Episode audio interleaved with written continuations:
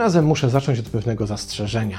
Otóż długo się zastanawiałem, czy na pewno poruszyć ten temat, bo mam świadomość, że sporo osób może nań zareagować w dość negatywny sposób i jak zwykle to bywa w większości dlatego, że poruszy to w nich jakąś drażniącą strunę.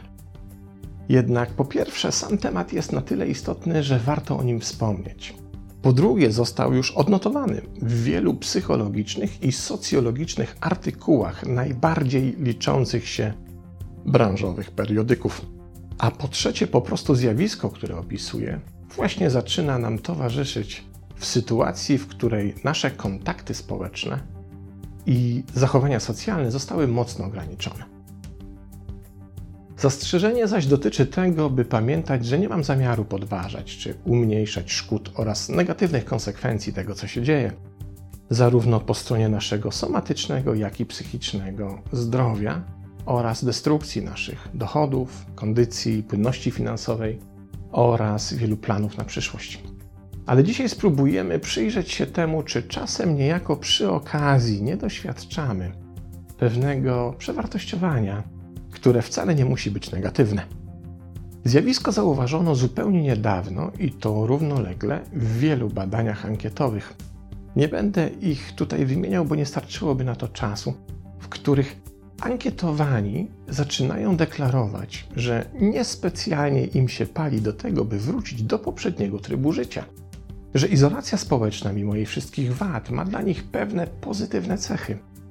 Że wcale nie czują się specjalnie gorzej co ciekawe, w sporej liczbie przypadków nawet lepiej, kiedy ich kontakty społeczne zostały ograniczone.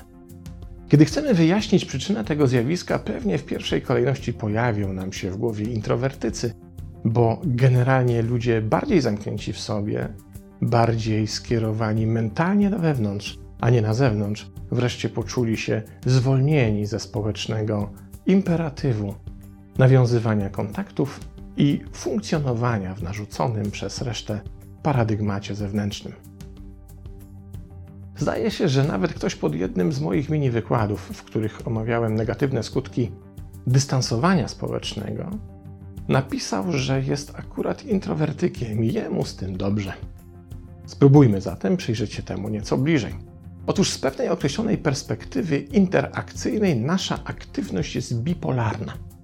Z jednej strony skali mamy zachowania społeczne, czyli kontakt z innymi, uczestnictwo w grupach czy organizacjach, doświadczanie reguł obowiązujących społeczności, do której należymy lub do której aspirujemy itd. Tak Wszystkie te zachowania po tej stronie bipolarnej skali nazwijmy polaryzacją zewnętrzną, bo w niej zogniskowanie naszej uwagi skierowane jest na zewnątrz nas. Po drugiej stronie skali znajduje się więc polaryzacja wewnętrzna. To na przykład tworzenie odpowiedniej jakości relacji z samym sobą, swoiste doświadczanie siebie, bycie z sobą, wrażliwość na własne wnętrze i to zarówno na polu świadomości sygnałów płynących z ciała, jak i na polu świadomości tego, co się dzieje w naszej głowie, na planie emocji, myśli, przekonań, ocen i osądów. Najłatwiej byłoby mi to wyjaśnić z poziomu inteligencji duchowej rozwoju duchowego, ale tym razem spróbuję ominąć duchowy aspekt, choć pewnie do końca się nie da. I posłużę się przykładem takiego związku z ciałem, którego w normalnym trybie nie doświadczamy. Takim przykładem są epizody głodówek stosowane przez wielu ludzi na całym świecie pochodzących z różnych tradycji i kultur. Część z nich ma znaczenie religijne, ale spora też część wyłącznie zdrowotne. Kiedy zajrzymy zaś do opisów swoich stanów tych osób, które odbyły taką kilkudniową czy też kilkunastodniową głodówkę, czyli przyjmowanie w tym czasie wyłącznie wody, często znajdziemy tam informacje o pojawiającej się zazwyczaj w okolicach siódmego dnia świadomości ciała, czyli takiego uwrażliwienia na sygnały płynące do nas z organizmu, których w normalnym trybie albo nie doświadczamy, albo nie zauważamy. Pojawia się rodzaj niedoświadczanej wcześniej bliskości ze swoim wnętrzem, czyli z naszej perspektywy właśnie coś, co stanowi jeden z ważnych elementów polaryzacji wewnętrznej. Oczywiście, co muszę dodać, jeśli zainteresowaliście się głodówkami, to proszę nie róbcie tego bez zdobycia odpowiedniej wiedzy i najlepiej po konsultacji z lekarzem, szczególnie jeśli miałby to być epizod dłuższy niż 3 dni. Ale wróćmy do naszego bipolarnego systemu. Mamy więc z jednej strony grot wektora zwrócony na zewnątrz, w tym na innych, a z drugiej strony grot wektora zwrócony do naszego wnętrza. Idealnym zaś stanem, i to nie tylko moje przekonanie, ale też wiedza pochodząca z wielu tradycji, w tym również mistycznych, jest stan, w którym pomiędzy tymi dwiema polaryzacjami występuje idealna równowaga. To oznacza, że dla naszego zdrowia psychicznego, tak zwanego dobrostanu, najlepiej jest zrównoważyć te dwa wektory. Czerpać z zaangażowania społecznego wszystko to, co jest nam potrzebne, i jednocześnie doświadczać samych siebie na planie wewnętrznym w równym stopniu. Problem jednak w tym, że ta dwubiegunowa skala przez ostatnie wręcz dziesięciolecia została znacznie zaburzona. Otóż jej gatunkowy ciężar, czy jakbyśmy powiedzieli języczek uwagi, został przesunięty w znacznym stopniu w stronę polaryzacji zewnętrznej. Przyczyna tkwi w wielu aspektach naszej rzeczywistości. Na przykład w powszechnej medializacji bodźców. Przecież jesteśmy otoczeni różnymi formami przekazu właściwie ze wszystkich stron. Od przekazu telewizyjnego, radiowego, prasowego czy internetowego, przez przekaz atakujący nas z banerów reklamowych, plakatów, ulotek czy innych reklamowych nośników, po przekaz płynący od innych ludzi, w którym dowiadujemy się o świecie, polityce, rynku itd. Tak Kolejnym aspektem przesuwającym ciężar polaryzacji na zewnątrz jest często podświadomy, aspiracyjny efekt mediów społecznościowych.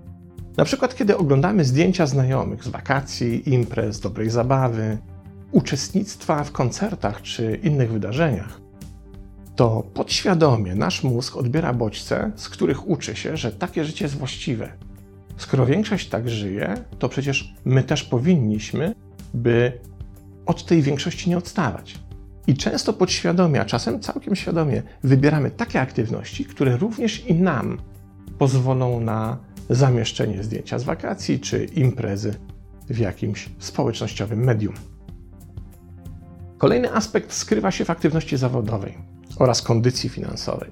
Kiedy widzimy przykłady ludzi, którzy awansują, zaczynają więcej zarabiać, a więc też zaczynają gromadzić większe i droższe dobra, wielu z nas zaczyna się podświadomie porównywać, w czego efekcie podejmujemy jakiś rodzaj działań, by dorównać do w ten sposób wyznaczonego poziomu stratyfikacyjnego. Tutaj oczywiście można by wymieniać tych aspektów sporo, jednak klucz w tym, że to wszystko właśnie ma olbrzymi wpływ na powiększenie znaczenia polaryzacji zewnętrznej kosztem polaryzacji wewnętrznej. To zjawisko zaś niesie ze sobą jeden podstawowy problem. Otóż, kiedy przez dziesięciolecia jesteśmy poddawani tak silnemu działaniu tych aspektów, to siłą rzeczy zaczynamy taki stan uważać za normę. Na tyle się przyzwyczajamy, że tak jest poukładane życie i świat, że po prostu poddajemy się temu systemowi, adaptując do narzucanych przez niego warunków. I oczywiście cierpią wyłącznie introwertycy, którzy w swojej naturze nie są w stanie się przystosować. I teraz, kiedy nagle pojawia się pandemia i gospodarczy lockdown, te proporcje zostają naruszone. Nasza bipolarna skala zaczyna przesuwać swój ciężar w drugą stronę, w kierunku polaryzacji wewnętrznej. Co ciekawe, można to zjawisko pokazać na przykładzie mediów społecznościowych. Zwróciliście uwagę na tak zwane challenge na Facebooku, czyli wyzwania, do których nominują się nawzajem znajomi. Jest tego naprawdę sporo. 10 książek, które wywarły na mnie największy wpływ, publikowane przez 10 dni, by codziennie pojawiała się jedna książka i to kompletnie bez opisu, dlaczego i skąd się wziął taki wybór. Jedynie okładka. I to samo z płytami, filmami, zespołami muzycznymi i wymieniać można by tu jeszcze sporo. Zobaczmy, co skrywa się pod spodem takiej zabawy. Otóż polega ona na przekierowaniu uwagi na polaryzację wewnętrzną. Mówi: pokaż, co cię poruszyło, co miało na ciebie wpływ, co cię zmieniło, i jednocześnie mówi: jednak nie opowiadaj nam o tym. Wyłącznie pokaż okładkę, bym sam czy sama mógł zostać z tym, co to może oznaczać dla mnie, bez narzucania Twojego punktu widzenia. To przecież przekaz: nie opowiadaj nam swojej historii, lepiej zostańmy w ciszy. To niezwykłe, prawda? a przynajmniej wydaje się niezwykłe, właśnie dlatego, że wcześniej uznaliśmy, że zaburzenia naszych bipolarnych skal i przesunięcie ich ciężaru na zewnątrz jest normą. Nie, nie jest normą. Jest tak samo niebezpieczne jak przegięcie w drugą stronę i zamknięcie się w piwnicy przed światem, bo każde przesunięcie ciężaru naszej polaryzacyjnej skali w dowolną ze stron ma dla nas destrukcyjne skutki. Na skutek właśnie tego zaburzenia skali i funkcjonowania wyłącznie po stronie społecznej, czasem spotykamy ludzi, którzy potrzebują nieustannej obecności innych, ich zainteresowania i atencji, bo sami z sobą po prostu nie są w stanie wytrzymać. Moglibyśmy powiedzieć, że sami siebie nie są w stanie zainteresować, więc potrzebują, by inni wypełnili im czas. I ten efekt nudzenia się z samym sobą to jedno z najbardziej katastrofalnych emocjonalnie zjawisk, bo tymi samymi drzwiami wchodzi lęk przed odrzuceniem, nadmierna potrzeba akceptacji i wiele innych destrukcyjnych dla naszej psychiki emocji. Kluczem jest zdrowa, idealna równowaga pomiędzy tym, co na zewnątrz, a tym, co wewnątrz. To właśnie dlatego tak wielu ludzi czuje, że w powrocie do poprzedniego zgiełku życia wcale nie musi być aż tyle dobrego. Co więcej, to właśnie chwilowe odwrócenie wektora naszych polaryzacyjnych skal uświadomiło nam, że wcale nie potrzebujemy aż tak wiele tych wszystkich rzeczy, którymi wcześniej zapełnialiśmy naszą przestrzeń. Wcale nie potrzebujemy aż tylu społecznych interakcji, o które wcześniej zabiegaliśmy. Przekonujemy się, że cisza jest tak samo ważna jak dźwięk, że ideałem nie jest dominacja naszej postawy aktywnej, ale równowaga pomiędzy aktywnością i pasywnością. I nie czujemy się z tym gorzej, ale często lepiej, bo jak przekonują brodaci, nie tylko, mistycy od prawa do lewa w historii cywilizacji, cisza, samotność, bycie ze sobą to również część naszej natury, o której zapomnieliśmy z wielką szkodą dla jakości naszego życia. Klucz jest w równowadze. Pozdrawiam.